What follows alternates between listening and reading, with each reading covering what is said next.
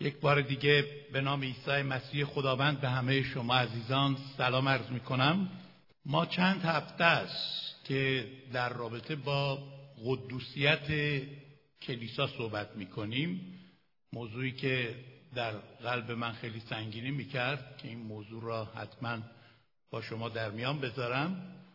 و بعد این موضوع قدوسیت را شکافتیم و رسیدیم به قدوسیت قلب و فکر و و سپس قدوسیت زبان. وقتی به زبان رسیدیم کمی اونجا گیر کردیم و هنوزم تو قسمت زبان موندیم.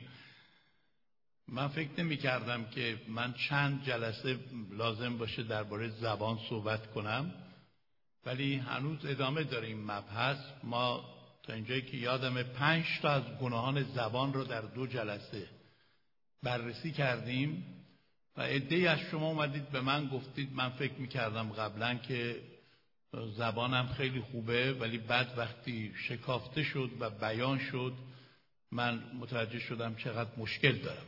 بعضی از شما خیلی فروتن بودید و حتی به من گفتید من در تمام این پنج نکته مشکل داشتم و دارم هی توبه می‌کنم و از خدا می‌خوام و همکاری می‌کنم که خدا این زبون بد منو تبدیل به زبون خوب بکنه.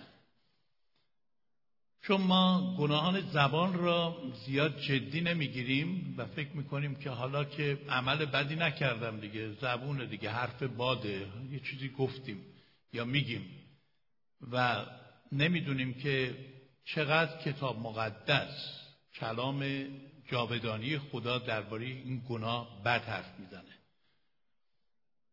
این هم برای کسانی که مرتب کلیسا میان و عضو کلیسا هستن لازمه و هم کسانی که جدیدن تشریف میارن مخصوصا اون عزیزانی که امروز دفعه اول ایستادن.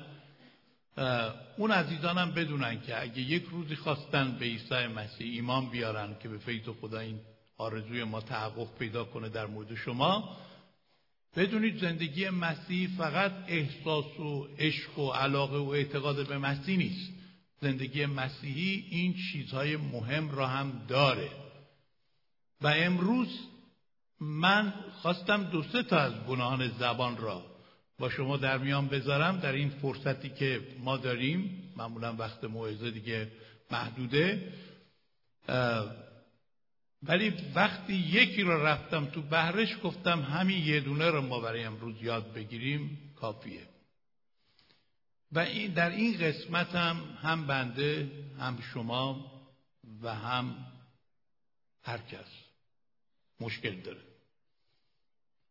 من مطمئنم وقتی کمی موضوع باش بشه خواهید دید که همه ما مشکل داریم پس همه ما باید توبه کنیم و همه ما با روی توبه کار به میز خداوند نزدیک بشیم و اون گناه گناه محکوم کردنه.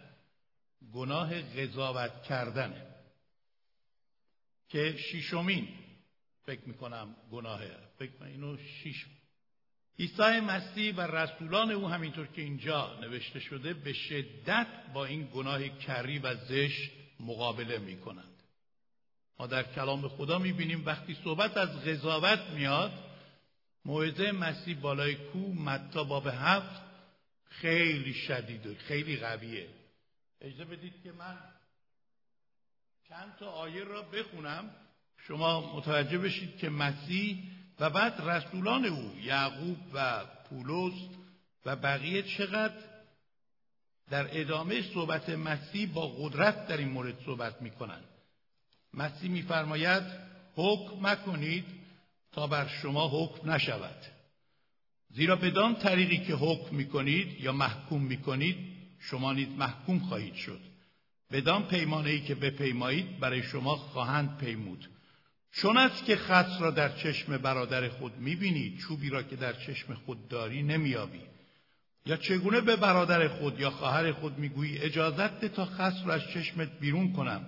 و اینکه چوب در چشم توست. ای ریاکار اول چوب را از چشم خود بیرون کن آنگاه نیک خواهی دید تا خط را از چشم برادرت بیرون کنی. پس دقت میفرمایید خود عیسی مسیح هم خیلی جدی با این موضوع صحبت می‌کنه و انگار خشمگینه برای این گناه. یک خشم و غیرت روحانی داره. برای اینکه این همون گناهیه که به شدت خداوند را محزون می‌سازه. سبب خشم و غضب او میشه. علاوه بر به روابط مسیحی ما صدمه می‌زنه. از همه بدتر به خود شخص محکوم کننده صدمه وارد می‌کنه. و امروز می‌خوام که یه مقدار این موضوعات را برای شما در حدی که فرصت ما اجازه میده بررسی کنیم. اولین سوال اینه که اصلا محکومیت چیه و ریشش از کجا سرچشمه می‌گیره؟ وقتی میگیم ما محکوم نکنیم این ریشش چیه؟ چون هر مطلب رو باید از ریشش شناخت. چی باعث میشه که ما یکدیگر رو محکوم می‌کنیم؟ اولین ریشه بعد این محکومیت از غروریه که خود را حاکم بر زندگی دیگران و برتر از بقیه میدانه کلمه حق و حکم و حاکم همه این از یک ریشه میاد. از همون دادگاه و داوری و اینها میاد. وقتی ما بر مسند قضاوت میشینیم و مردم از نظر ما همه محکومن و ما اون پشت میز اون بالا قرار گرفتیم به عنوان قاضی و اینو و اونو و اونو محکوم می‌کنیم. برای اینکه خود را برتر می‌دونیم خود را فهیمتر می‌دونیم و خود را روحانیتر از بقیه می‌دونیم.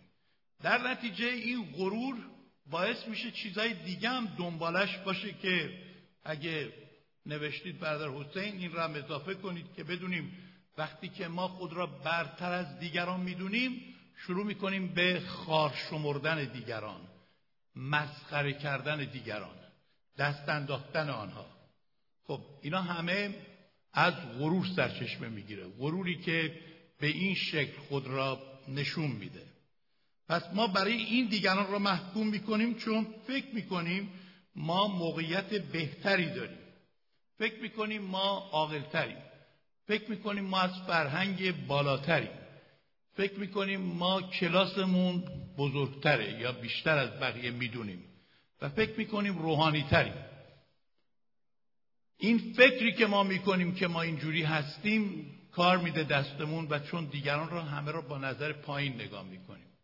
این در شعن من نیست اون پایین تر از منه این مثل من فکر نمی‌کنه. خانواده من بالاتر از اینه درک من بیشتر از اینه و به خود اجازه میدیم که دائم دیگران را مقصر بدونیم و خود را بی تقصیر غروری که به این شکل خود را نمایان می‌کنه. دقت می‌کنید اون فریسی ریاکار چیکار کرد؟ در معبد رفت و گفت خدایا من تو رو شکر می‌کنم که من شخص خیلی مقدسی هستم. من هفته دو بار معبد تو میام و روزه می‌گیرم و همینطور ده یک میدم از اموالم و صدقه میدم. شروع کرد ردیف شمردن از کارهای خودش که خودستایی بود. و بعد یه بدبخت دیگه اون جلوی در ایستاده بود یک مسکین باجگیر که از نظر یهودیان اینطور افراد ترک شده بودند این شخص به خودش جرأت نمی‌داد که حتی وارد خونه خدا بشه و عبادت بکنه. همون پشت در مونده بود و فقط به سینش می‌زد و می‌گفت خدایا بر من گناهکار ترحم فرما. و عیسی مسیح فرمود اون شخص عادل کرده شده به خانه خود رفت تا این فریسی ریاکار مذهبی که این همه خودستایی داشت و خودش را قبول می‌کرد. دومین عامل یا ریشه محکوم کردن حسادت. وقتی که ما از موقعیت دیگران یا موفقیت آنها خوشحال نمیشیم مخصوصا نسبت به کسی که اونو رقیب خودمون می‌دونیم حساسیم ما نمی‌تونیم این شخص را ببینیم که داره پیشرفت می‌کنه پس دائم پشت سر او حرف می‌زنیم دائم ازش عیبجویی می‌کنیم سنگ جلوی پاش میندازیم که این فرد بیفته و از افتادن او ما خوشحال میشیم. وقتی در مورد یک نفر تعریف میشه بعضی وقتا افرادی که من می‌بینم که از کسی تعریف می‌کنیم میگن هاللویا خدا رو شکر. بله درسته. ولی خدا رو شکر برای وجود او. اما شما می‌دونید در زندگی او این چیزهای وحشتناکم وجود داره. اجازه بدید من کمی از گناهان او را برای شما باز کنم که شما بیخبر هستید تا یک شناخت بیشتری از او پیدا کنید. حسادت. امثال سلیمان به ما میگه کیست که در برابر حسد تواند ایستاد. و یعقوب همینطور که در باب سه اینجا خواهید دید میگه هر جایی که حسادت هست اونجا فتنه و هر امر زشت دیگر موجود هست هر جا. و میگه هر جا که حسادت و تلخی هست شما قضاوتتون غلطه چون به ضد حق دروغ میگید. عین همین چیزی که در یعقوب می‌بینید. پس غرور و حسادت دو عامل بزرگ دو ریشه خیلی بد که باعث میشه که ما یکدیگر را محکوم کنیم. اما چرا نباید محکوم کنیم؟ چرا ما عیب و ایراد می‌بینیم؟ نباید محکوم کنیم. بعد چیکار باید بکنیم به جاش؟ اما اجازه بدید به این سوال اول من جواب بدم. چرا ما محکومیت را طبق کلام خدا بد می‌دونیم و باید به شدت با دلی خیلی باز از این گناه خیلی مخرب و خطرناک توبه کنیم؟ اولین علتش اینه که برای اینکه اغلب قضاوت هایی که ما در حق دیگران می‌کنیم درست نیست. یعنی حقیقت نداره. چون ما شناخت کافی از مردم نداریم. و فقط به حسب زواهر قضاوت می‌کنیم. ما قلب های مردم رو نمی‌بینیم. از نیت های اونها با خبر نیستیم. فقط اون چیزی رو که ظاهر قضیه است می‌بینیم و برای اونها نسخه میپیچیم. و به خود اجازه میدیم که خیلی راحت در مورد همه انگیزهایی که این شخص داره قضاوت کنیم من یادم میاد سالها پیش ما در کلیسامون یک برادر خوبی داشتیم که ایشون پدرشون ایماندار نبود و پیر بودن و مریض بودن. پدرشون هم عادت داشت که سیگار بکشه هم میل به مشروب داشت. بنابراین چون خونه بود و نمی‌تونست بره بیرون پاهاش خیلی مشکل پیدا کرده بود از پسر ایماندارش خواهش می‌کنه که از کلیسا که میاد برای او یه دو بسته سیگار بگیره و دو تا از مشروباتی را که بهش سفارش داده بود. خب این شخص میره مغازه‌ای که مربوط بود به اون و می‌گیره. حالا دو تا از این ایماندارانی که همیشه به حسب ظاهر قضاوت می‌کنن این فرد رو می‌بینن که سیگار و مشروب دستش از اون مغازه میاد بیرون. حالا تا ایشون خونه نرسیده بود همه جا حتی پخش کرده بودن که ایشون هروئین هم می‌کشه. حالا یه چند تا چیزم گذاشته بودن روش. و این بیچاره که فرد خیلی مقدس و پاکی بود در راه نیت خیر برای خدمت به پدرش که از او خواهش کرده بود چه حرف بدی برای او شایع کرده بودن. و خیلی هم عجیب پخش شده بود. ظرف دو روز تمام کلیسا می‌دونست که این فرد مشروبخوار سیگاریه و مبتلا به موادم هست. طوری که طوری شد که ما دیگه مجبور شدیم با خیلی جدی صحبت کنیم. بابا ایشون اصلا لب به این چیزا نزده تا عمرش. پدرشون اینطوریه و ایشون خواسته پدرشون خدمت کنه. و شما چرا به حسب ظاهر قضاوت غلط کرد عیسی مسیح در یوحنا باب 7 آیه 24 میفرماید به حسب ظاهر قضاوت مکنید بلکه به راستی داوری کنید. از نظر مسیح کسی که محکوم می‌کنه همینطور که قرائت شد تیر یا چوب در چشم اوست. پس چگونه می‌تونه کسی که تیر, تیر در چشمش مسائل رو خیلی روشن ببینه؟ چطور می‌تونه خوب تشخیص بده؟ پس نمی‌تونه خوب ببینه.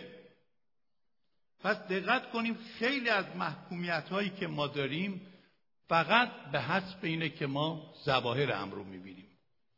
ولی از عمق مطلب با خبر نیستیم. آیا این حق داریم که ما از کسی که نمی‌شناسیم از انگیزهای او بیخبریم از نیتهای درونی او بیخبریم از کارهایی که او در خفا می‌کنه بیخبریم خیلی راحت برای او نسخه میپیچیم؟ دومین دلیل اینه که ما نباید حکم کنیم چون فقط خدا که داور عادله حقش داوریه و کار ما که معایب مختلف داریم نیست که داوری کنیم. این به ما سپرده نشده. حق ما نیست. کلام خدا خیلی جدی میگه. ببینید رومیان چهارده چهار چی میگه؟ پولس رسول میگه تو کیستی که بر بنده کس دیگر حکم می‌کنی؟ او نزد ارباب خود ثابت یا ساقط خواهد شد. ولی تو چه کاری که بر او حکم می‌کنی؟ همینطور یعقوب چهار دوازده. تو کیستی که بر همسایه خود داوری می‌کنی؟ مگر تو صاحب شریعت هستی؟ زیرا صاحب شریعت و داور یکیست. به عبارت دیگه کلام خدا می‌خواد اینو به ما بگه. چه کسی این صلاحیت رو به تو داده؟ خود را چه میدانی که اینقدر راحت بر زندگی دیگران قضاوت می‌کنی؟ فکر ما در این قسمت باید تغییر پیدا کنه چون ما اینطور فکر می‌کنیم که جای خدا نشستیم. جای روح القدس می‌خواهیم دیگران را ملزم کنیم. داوری نهایی را خدا خواهد کرد. خدایی که عارف القلوب و اسرار را او آشکار خواهد کرد.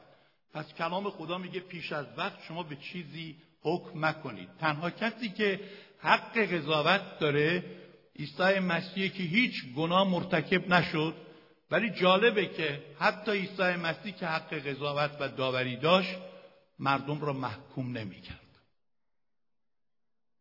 یادتون میاد وقتی اون زن زناکار را پیش عیسی مسیح آوردن که سنگسارش کنن؟ ولی قبل از اینکه سنگسار کنن خواستن ببینن چطور می‌تونن عیسی مسیح رو در تله بیاندازن؟ گفتن استاد این شخص رو ما در حین زنا گرفتیم. قانون موسی میگه اینطور زنها باید سنگسار بشن.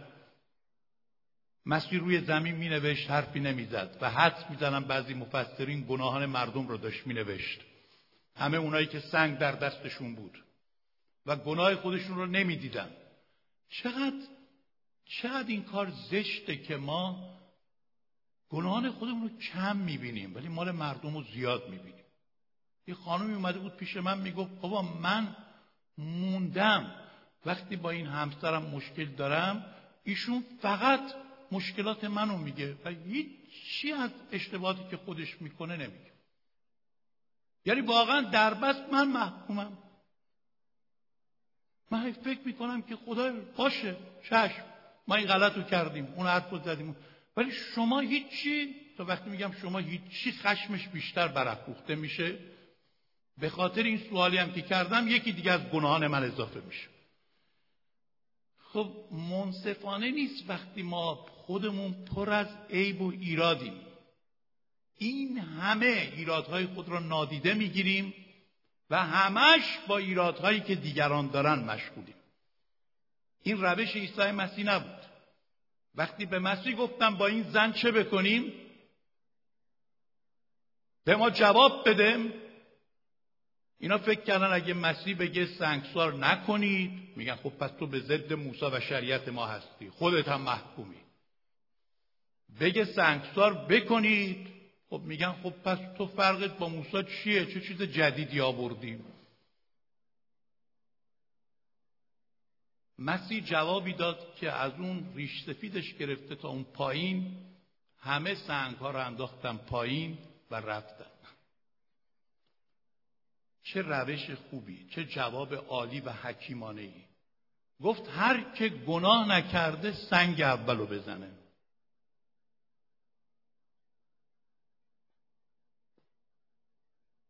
اینها همینطور موندن و سنگا یکی بعد از دیگری افتاد پایین.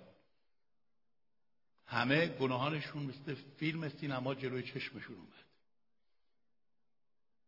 دیگه ما که نمی‌تونیم خودمون رو فریب بدیم. ممکنه سر دیگران رو کلا بذاریم ولی ما خودمون می‌دونیم که چمونه. مسیح موند و اون زن. و مسیح از این زن پرسید ای زن مدعیان تو کجان؟ محکوم کنندگان تو کجان؟ گفت نیستن ای آقا. همه رفتن. سنگ ها انباشته شد اونجا. بر سر و صورت من زده نشد. حالا تنها کسی که می‌تونست این سنگ ها را برداره همه را بکوبه به سر و صورت این زن خود عیسی مسیح بود. چون مرتکب هیچ گناهی نشده بود. حقش بود این کار رو بکنه. یعنی مجاز بود می‌تونست. ولی مسیح گفت من هم تو را محکوم نمی کنم برو دیگر گناه مکن. آیا واقعا اون زن می‌تونست دیگه تو اون گناه باقی بمونه؟ این روش عیسی مسیحه. کاش کشور ما جمهوری اسلامی از همین روش استفاده بکنه. هر روز میشنویم دست می‌برن پا می‌برن چشم در میارن اسید میپاشن سنگسار می‌کنن اعدام می‌کنن. با این روش فساد برطرف شده اون وقت کیا را می‌کنن؟ یه مشت بدبخت را که افرادی هن که آلت دست قرار گرفتن اونایی که در رأس کار هستن غالتاقای اصلی هن که راست راست تو خیابون راه میرن. دیروزم تو اخبار من شنیدم چهارده میلیارد. نمی‌دونم دلار بود یا تومن بود بالاخره اینقدر گرفتن ما همیشه میشنویم گرفتن ولی اصلا نمیشنویم که چیکار کردن با اینا. و همه خودشون یکدیگر را محکوم می‌کنن به این خطا و گناه. ولی زورشون به ملت بدبخت می‌رسه که اونها باید تاوانشو بدن. خب این سرزمینیه که ما توش قرار گرفتیم و ننگیه برای ما این نوع روش که عیسی مسیح را محکوم کرد. با این محکومیت ها هیچی درست نمیشه. فساد روز به روز بیشتر و بدتر میشه. من این حرفا رو داخل ایران هم می‌زدم. آن فکر نکنید بنده انگلستان میگم. اونجا هم رو منبرها من می‌گفتم به خودشونم می‌گفتم. برای من این حقیقت رو باید گفت. جایی که خوبه باید گفت خوبه جایی هم که بده باید گفت بده. این چیزیه که خود مقامات کشور ما هم اونایی که منصفن این چیزها رو اونا به زبان میارن. حقیقت رو باید گفت. جاهایی هم که خوبه و عالیه و درست عمل شده رو اونها هم باید تاکید کرد چون ما دشمنی با هیچ کس نداریم. بنابراین خدا فقط داور عادله و داوری فقط در دست خداست. کار ما داوری نیست. کار ما اصلاحه. کار ما مرمته. کار ما مثل کار عیسی مسیح درست کردن مشکله نه خراب کردنش. و اما سومین دلیل که ما چرا نباید یکدیگر رو محکوم کنیم چون همان بلایی را که درباره آن کسی را محکوم کردیم بر سر خودمان خواهد اینو ببینید خیلی مسیح جدی گفت به همان پیمانه ای که به پیمایید برای شما پیموده خواهد شد. یا پولس میگه هر چی که بکاری همونو درو می‌کنی. خدا حرفای ما رو ضبط می‌کنه از اعمال ما تصویر برداری می‌کنه. به ما میگه خب حالا نوبت توه. ببر بدوز بتاز. هر کاری می‌کنی بکن. ولی بدون که یک روز این چیزایی که برای دیگران میگی بر سر تو و خانوادت خواهد اومد. ما از این موضوع واقعا باید بترسیم. مثل میارم مثلا اگه شما به صرف اینکه خودتون را روحانی می‌دونید دیگران را محکوم کنید از بابت اینکه مثلا من خانوادم و بچه های من خیلی بهتر از بقیه بچه ها هستن. بچه این رو نگاه کن بچه این یکی رو نگاه کن. مسخره کنید خار بشمارید. بدونید خدا این رو میشنوه خدایی نکرده. اگه این روش رو ادامه بدید فردا بچه شما یه گلی میکاره که خیلی بدتر از اون کسانی بود که شما محکومشون می‌کنید. پس بترسیم. اگه ما مریضان کلیسا رو خیلی راحت با برچسباندن گناه و بیمانی محکوم کنیم یا احیانا برای رفتنشون پیش دکتر اونا رو خار بشماریم فردا خودمون مریض میشیم خیلی بیشتر از آنها گرفتار دکتر و دارو و درمان میشیم. چون بعضیا هستن که میگن ایمانت کجاست؟ چرا رفتی دکتر؟ به خدا توکل کن حالا باید توکل کرد به خدا. باید ایمان داشت. و نباید به دکترها توکل کرد. دکترها هم یه وسیله هستن. ما و دکترها هر دو همکاریم. اونا با روش خودشون از طریق طب و دارو ما هم با روش ایمان و توکل به خدا. هر دو به ضد یک دشمن هستیم که مرضه. من کسی رو میشناختم دائم دیگران را محکوم می‌کرد که این دارو چیه تو می‌خوری؟ ایمانت کجا رفته؟ بعد می‌رفت اتاق پشتی مش مش قرص مینداخت بالا. برای خودش اشکال نداشت ولی برای دیگران خیلی راحت بود که این را قضاوت کنه. اگه خدمت و دعوت دیگران را محکوم کنیم خدا اون اشخاص مد شده را به کار خواهد برد ولی شما را که داوری می‌کنید از اون مس محرومتون می‌کنه. ادهی ممکنه دیگران را به عنوان اینکه اینها جسمانی هستند افراد روحانی نیستن محکوم کنم من خیلی اینو میشنوم. فلانی روحانی نیست. فلانی نمی‌دونم قیافش نشون میده که ایماندار نیست. حالا بیچاره قیافش یه جوریه که از نظر خیلی ایماندار نیست. بعضی قیافات طوری که مثل اینکه اینا فرشتن. اما نمی‌دونم پشتش چی خوابیده. همش روز ظواهر. فلانی نمی‌دونم این کارو کرد پس این آدم جسمانیه. ما بدونیم که هیچ وقت خدا اینطور نگاه نمی‌کنه. حتی نسبت به ایماندار ضعیف. کلام خدا در رومیان باب 14 یک میگه شما حتی فرد ضعیف رو در میان خود بپذیرید. بپذیرید او را محاکمه نکنید. کسی را که در خطا افتاده او را به روی تواضع اصلاح کنید. و میگه مراقب خودش باش که خودت نیز نیفتی چون امروز تو محکوم می‌کنی فردا بدتر از اون ممکنه خودت بیفتی. چون کلام خدا میگه هر که قایم است و خودش استوار می‌دونه مواظب باشه که اون نیفته. ما گاهی واعظین را محکوم می‌کنیم موعظه ها را محکوم می‌کنیم دعاها را محکوم می‌کنیم مثلا نمره میدیم. گوش میدیم به دعای کسی به جای اینکه باش متحد بشیم ببینیم این چه دعایی کرد. بعد از دعا میگیم حالا من جوابش رو تو یه دعای دیگه بدم. خب اینها هیچ کدوم روش خوبی نیست برای نزدیک شدن به حقیقت. پس بنابراین مراقب باشیم اگه دیگران را محکوم کنیم هر کس حتی بیمانان را. ما حق نداریم کسی را به عنوان بیمان محکوم کنیم. ما حق نداریم به مذهب کسی توهین کنیم. هر کس مذهبش براش محترمه. هیچ وقت خواهش می‌کنم اونایی که نجات یافتن قبلا دین دیگه ای داشتن مثلا مسلمون بودن اینجا نیایید بگید من مسلمون بودم مسیحی شدم. اصلا هیچ وقت عیسی مسیح مسلمون و مسیحی نمی‌کنه. این شهادت ما نیست. چه کار دارید با دین قبلیتون؟ مسیحیت تغییر دین نیست. من گناهکار بودم نجات یافتم. من کور بودم بینا شدم. من اسیر بودم آزاد شدم. من آزم جهنم بودم آزم ملکوت خدا شدم. من گرفتار بودم. عیسی مسیح مرا رها کرد. من مرده بودم زنده شدم این شهادت ما. قبلا من که فلانی بودم نماز میخوندم زیارت می‌رفتم حالا کلیسا میام حالا دعای مسیحی می‌کنم. این اصلا شهادت ما نیست. من قبلا هم درباره این موضوعات صحبت کردم بازم دارم میگم. ما حق نداریم به عقاید دیگران حتی اونی که ضد خداست به خودش و عقایدش توهین کنیم. پولس رفت معبدی دید مردم بت میپرستن. خیلی قلبش شکست. بعد اومد گفته ای عزیزان من شما را از هر جهت خدا پرست می‌بینم. تو یکی از این بوتهای شما نوشته بود خدای ناشناخته. من در مورد این خدای ناشناخته می‌خوام با شما صحبت کنم. چقدر با ادب چقدر با احترام چقدر با محبت.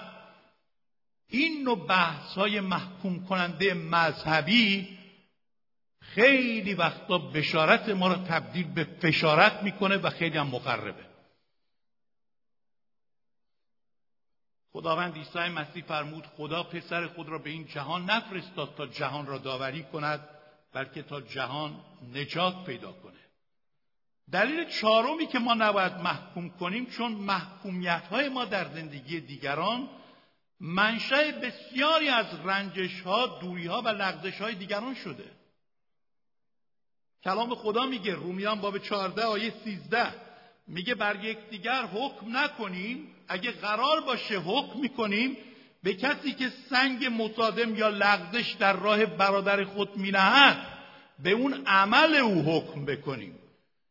و می‌دانیم که کلام خدا برای لغزش دهندگان چه مجازات وحشتناکی تعیین کرده است. و من خیلی دقت کردم. خیلی ها به خاطر اینکه از طرف دیگران مورد قبول واقع نشدن تحقیر شدن مسخره شدن تحویل گرفته نشدن تنه انداخته شد بهشون پشت سرشون قضاوت های غلط شد. این عزیزان اگه خب در ایمانشون خیلی قوی بودن میموندن ولی متاسفانه بعضی از افراد هستند ضعیفند و ما هوای ضعیفان را نداریم. عیسی مسیح فیتیله نیم سوخته را هم خاموش نمی‌کرد. مسینه خورد شده را هم نمیشکست. ما مراقب باشیم با محکومیت های خودمون باعث لغزش خیلی ها شدیم. یه زن و شوهری در آمریکا تعریف می‌کردن می‌گفتن ما بچه دار نمی‌شدیم. پس تصمیم گرفتیم که از پرورشگاه بچه بیاریم نگه داریم. وضع مالیشون هم خوب بود. تونسته بودن یکی از بهترین بچه ها رو بیارن. و خیلی هم مقرراتی بودن این زن و شوهر. خانم خونه به این بچه گفته بود ببین بدون هماهنگی با من بدون مشورت با من به چیزی دست نمی‌زنی. قبلش با من هماهنگ کن. خواسته بود این بچه را امتحان کنه.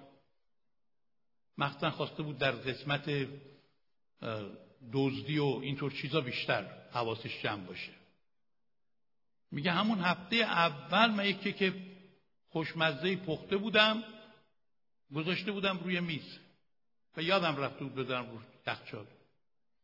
صبح بلند شدم دیدم این کیک دست خورده است و خیلی هم به هم ریخته. بچه رو از خواب بیدار می‌کنه میگه مگه من به تو نگفتم دست نزنی؟ تو این خونه که کسی دیگه ای غیر از تو نیست. چرا گوش ندی؟ بچه گفت من نکردم من. خانم من واقعا نکردم. گفت نه تو کردی. حالا دروغم میگی؟ یه گناه دیگه. بچه دلیل آورد و یه سیلی هم خورد. و گریه کرد گفت باور کنید من نکردم. گفت اگه اعتراف نکنی که تو کردی من همین الان برات میگردونم پرورش این مجبور شد یه دروغ دیگه بگه. باش من کردم. ببخش ما بعضی وقت مثل این که دوست داریم مردم به دروغ اعتراف کنن که خودمون راضی بشیم. بعضی هم برای اینکه آشوب بیشتری به پا نشه دروغ میگن. بعد بچه خیلی دلش شکست. با چه امیدی اومده بود تو خونه؟ به عنوان دزد به عنوان دروغگو. محکوم شد. آش نخورده دهن سوخته. و چقدر تحقیر شد. کتکم خورد. شب موقعی که میخوابید دعا کرد گفت خداوندا اگه هیچکی نمی‌دونه تو که می‌دونی که من نکرده بودم. تو اینو نشون بده. این گذشت تا یک هفته دیگه این خانم یکی که دیگه پخت. این دفعه عمدن برای امتحان خودش گذاشت روی میز. درش هم باز گذاشت. بچه چون این کیک خیلی دوست داشت. منتها خانمه می‌گفت با من هماهنگ کن بعد. صبح بلند شد دید که این کیک دوباره اینطوری به هم ریخته.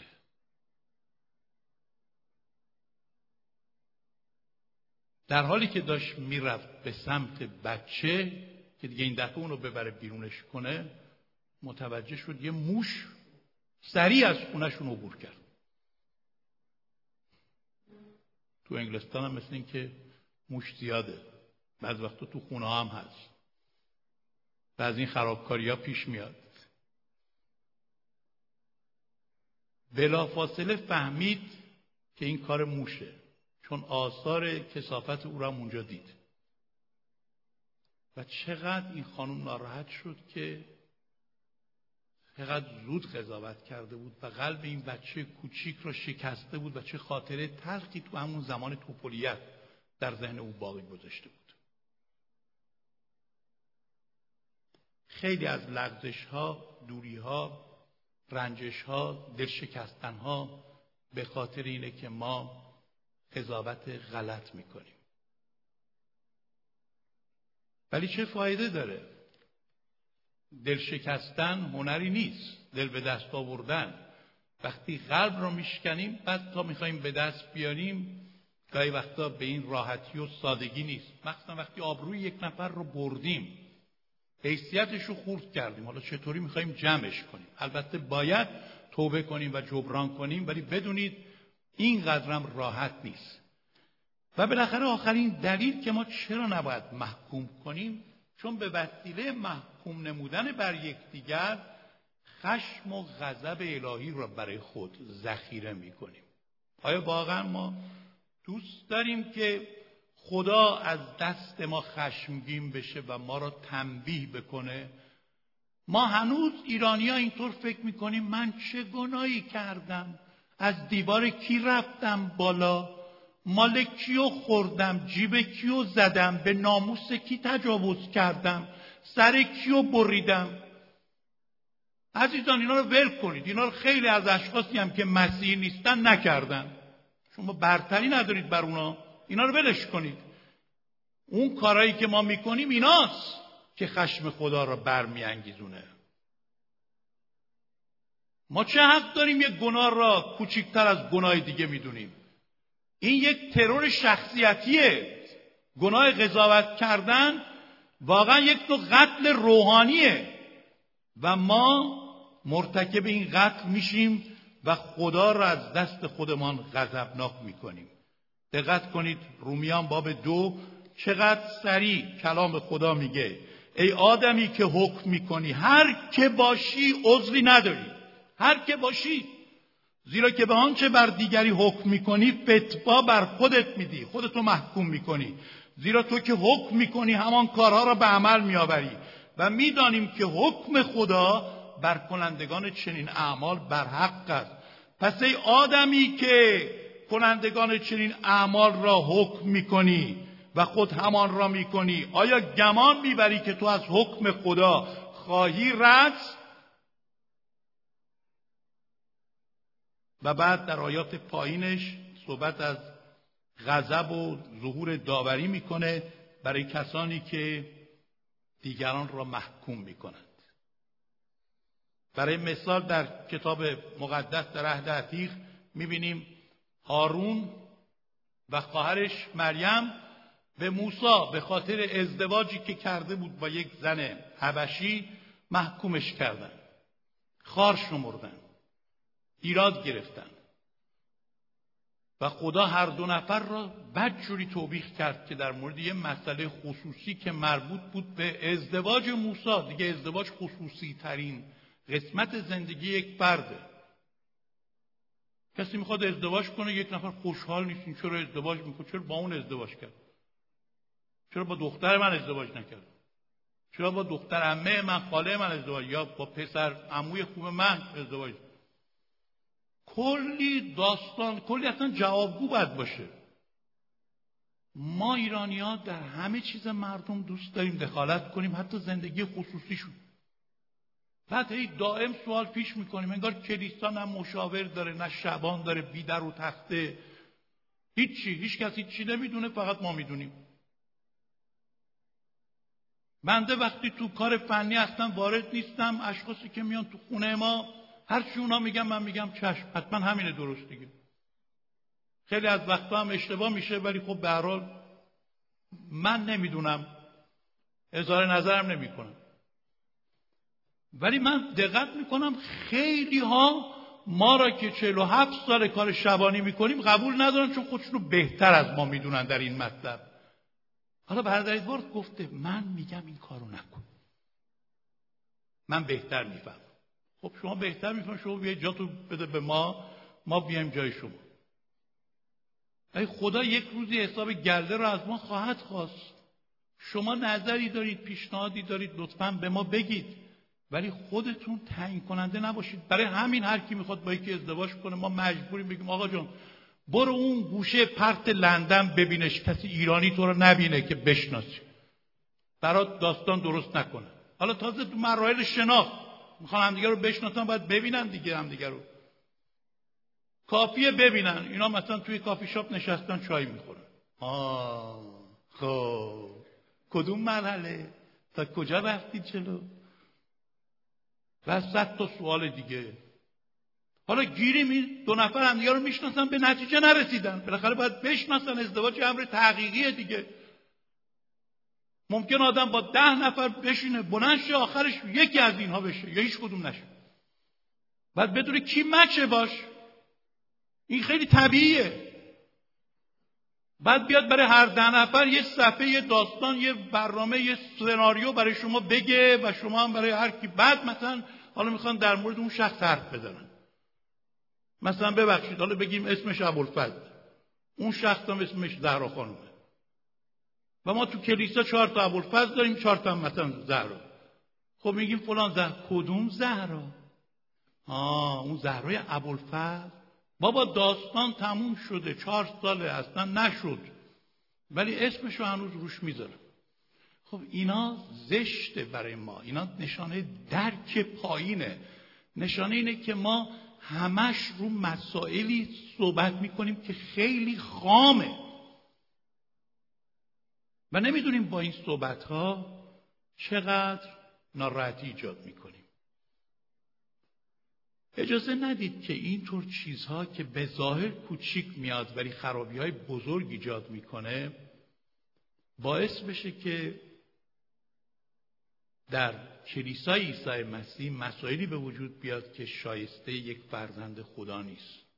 این با فرهنگ انجیل با روح انجیل با تعالیم عیسی مسیح نمی‌خونه. ما به آزادی یکدیگر به تفکر یکدیگر به زندگی خصوصی یکدیگر به تصمیم گیری های شخصی همدیگر احترام بذاریم. بعد کلیسا مسئولینی داره کلیسا معلمینی داره شبانان هستن کلیسا رهبران داره و ما اجازه بدید هر کس در اون مسیر کار خودش رو بکنه. ما برای اینکه به جای اینکه محکوم کنیم برای اون شخص دعا کنیم. با روح دلسوزی برای شفاعت کنیم. حتی اگه در خطره. اگه نسبت به ما گناه کرده بریم شخصا مشکل را باش در میان بذاریم. با روح تواضع با روح تواضع فروتنی نزدیک بشیم. سعی کنیم اونو درکش کنیم به جای اینکه محکومش کنیم. با احترام باش صحبت کنیم با صمیمیت و دوستی. ما گاهی وقتا می‌خوایم یه چیزی به یکی بگیم که اشتباه باش دعوا می‌کنیم. چرا دعوا؟ چرا فریاد؟ چرا خشم؟ وقتی ما می‌تونیم همون مطلب را با محبت احترام ملایمت بگیم چه لزومی داره پرخاشگری کنیم؟ و اگه طرف مقابل بدون شما اونو دوستش دارید راحتتر میپذیره مشکلی را که باش در میان می‌ذارید بدون شما محکومش می‌کنید از شما فاصله می‌گیره. با هدایت خدا با حکمت الهی میشه یک مشکل را حل کرد. با روی مثبت. و از خدا اگه پیغامی دارید پیغام خدا را بهش برسونید. و اینها راه های سازنده و مثبته. نه راه محکوم کردن نه راه قضاوت نمودن.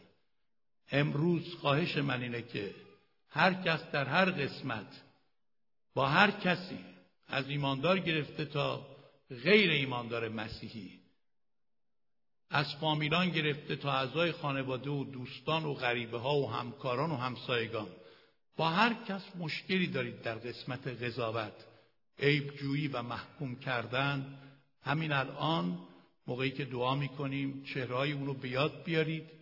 و بگید خداوندا من نمی‌خوام تو این گناه کری و زشت باقی بمونم. می‌خوام از این گناه قلبا توبه کنم. آمین. دعا کنیم. قلبهای خود را به حضور خدا بیاریم و دعا کنیم. خداوند ما بر اینکه بتونه ما را درک کنه در این روزها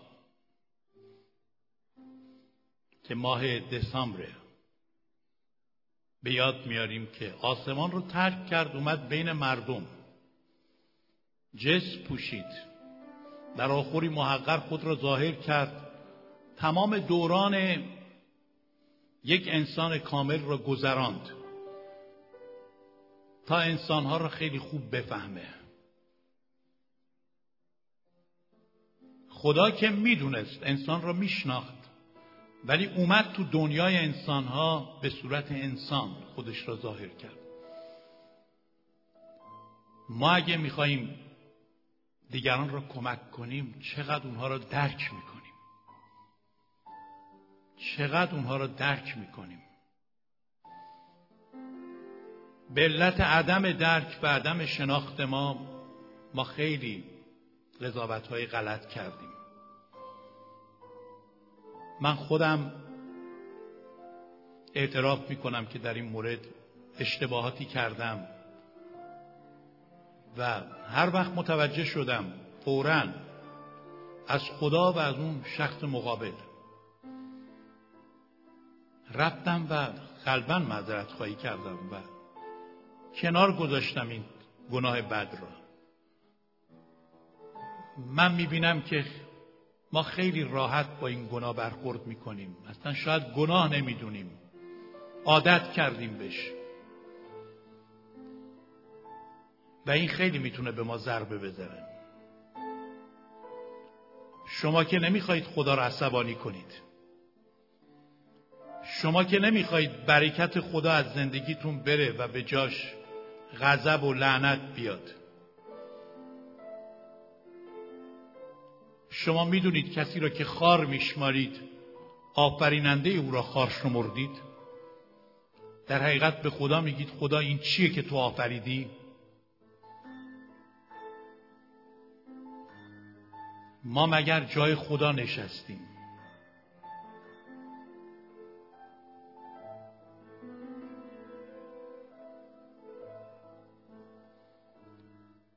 این چیزها گناهان کوچیکی نیست. ما اصلا گناه کوچیک نداریم. ولی اگه کوچیک هم می‌دونید من دیگه وقت نبود بیشتر براتون باز کنم. اگه نمی‌تونستم چند ساعت دیگر هم در مورد این گناه صحبت کنم. ولی کلام خدا همین مقدار که گفته ما می‌فهمیم وخامت این گناه خیلی بد و کثیفه. و رو خیلی از روابط اثر مخربی داشته. پس امروز صمیمانه با قلبی شکسته با روح پشیمان با تصمیم راسخ از این گناه غلبا توبه کنیم. غلبا و بعد خودمون رو عادت بدیم. نگیم من اینطوری بار اومدم. از بچگی تو خانه بزرگ شدم که همش غیبت و محکومیت و قضاوت و اینطور چیزا بوده. می‌دونم سخت عادتهای طولانی مدت را تغییر دادن. ترک عادت موجب مرض است.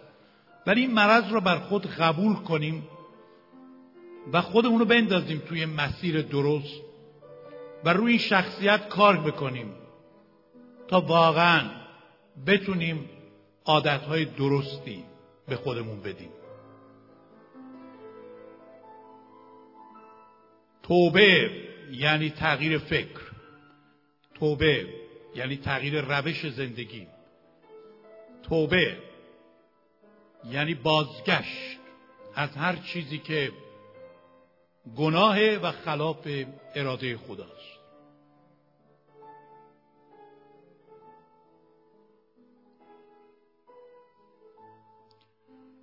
توبه می‌کنم ای خدا. به گفتار و کردار. توبه می‌کنم ای خدا. بپذیر مرا.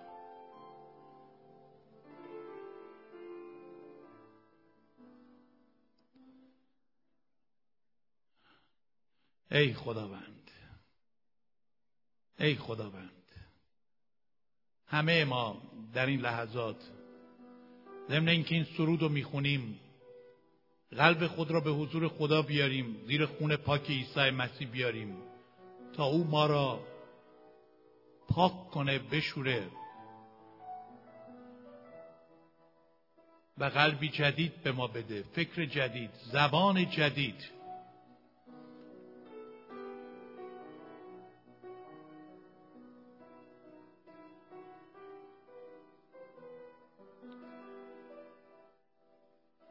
توبه می کنم ای خدا.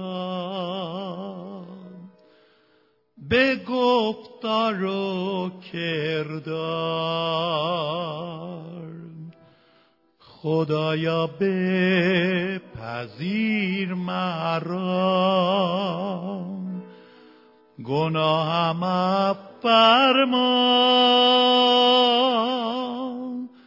ای خداوند چقدر پشیمانم.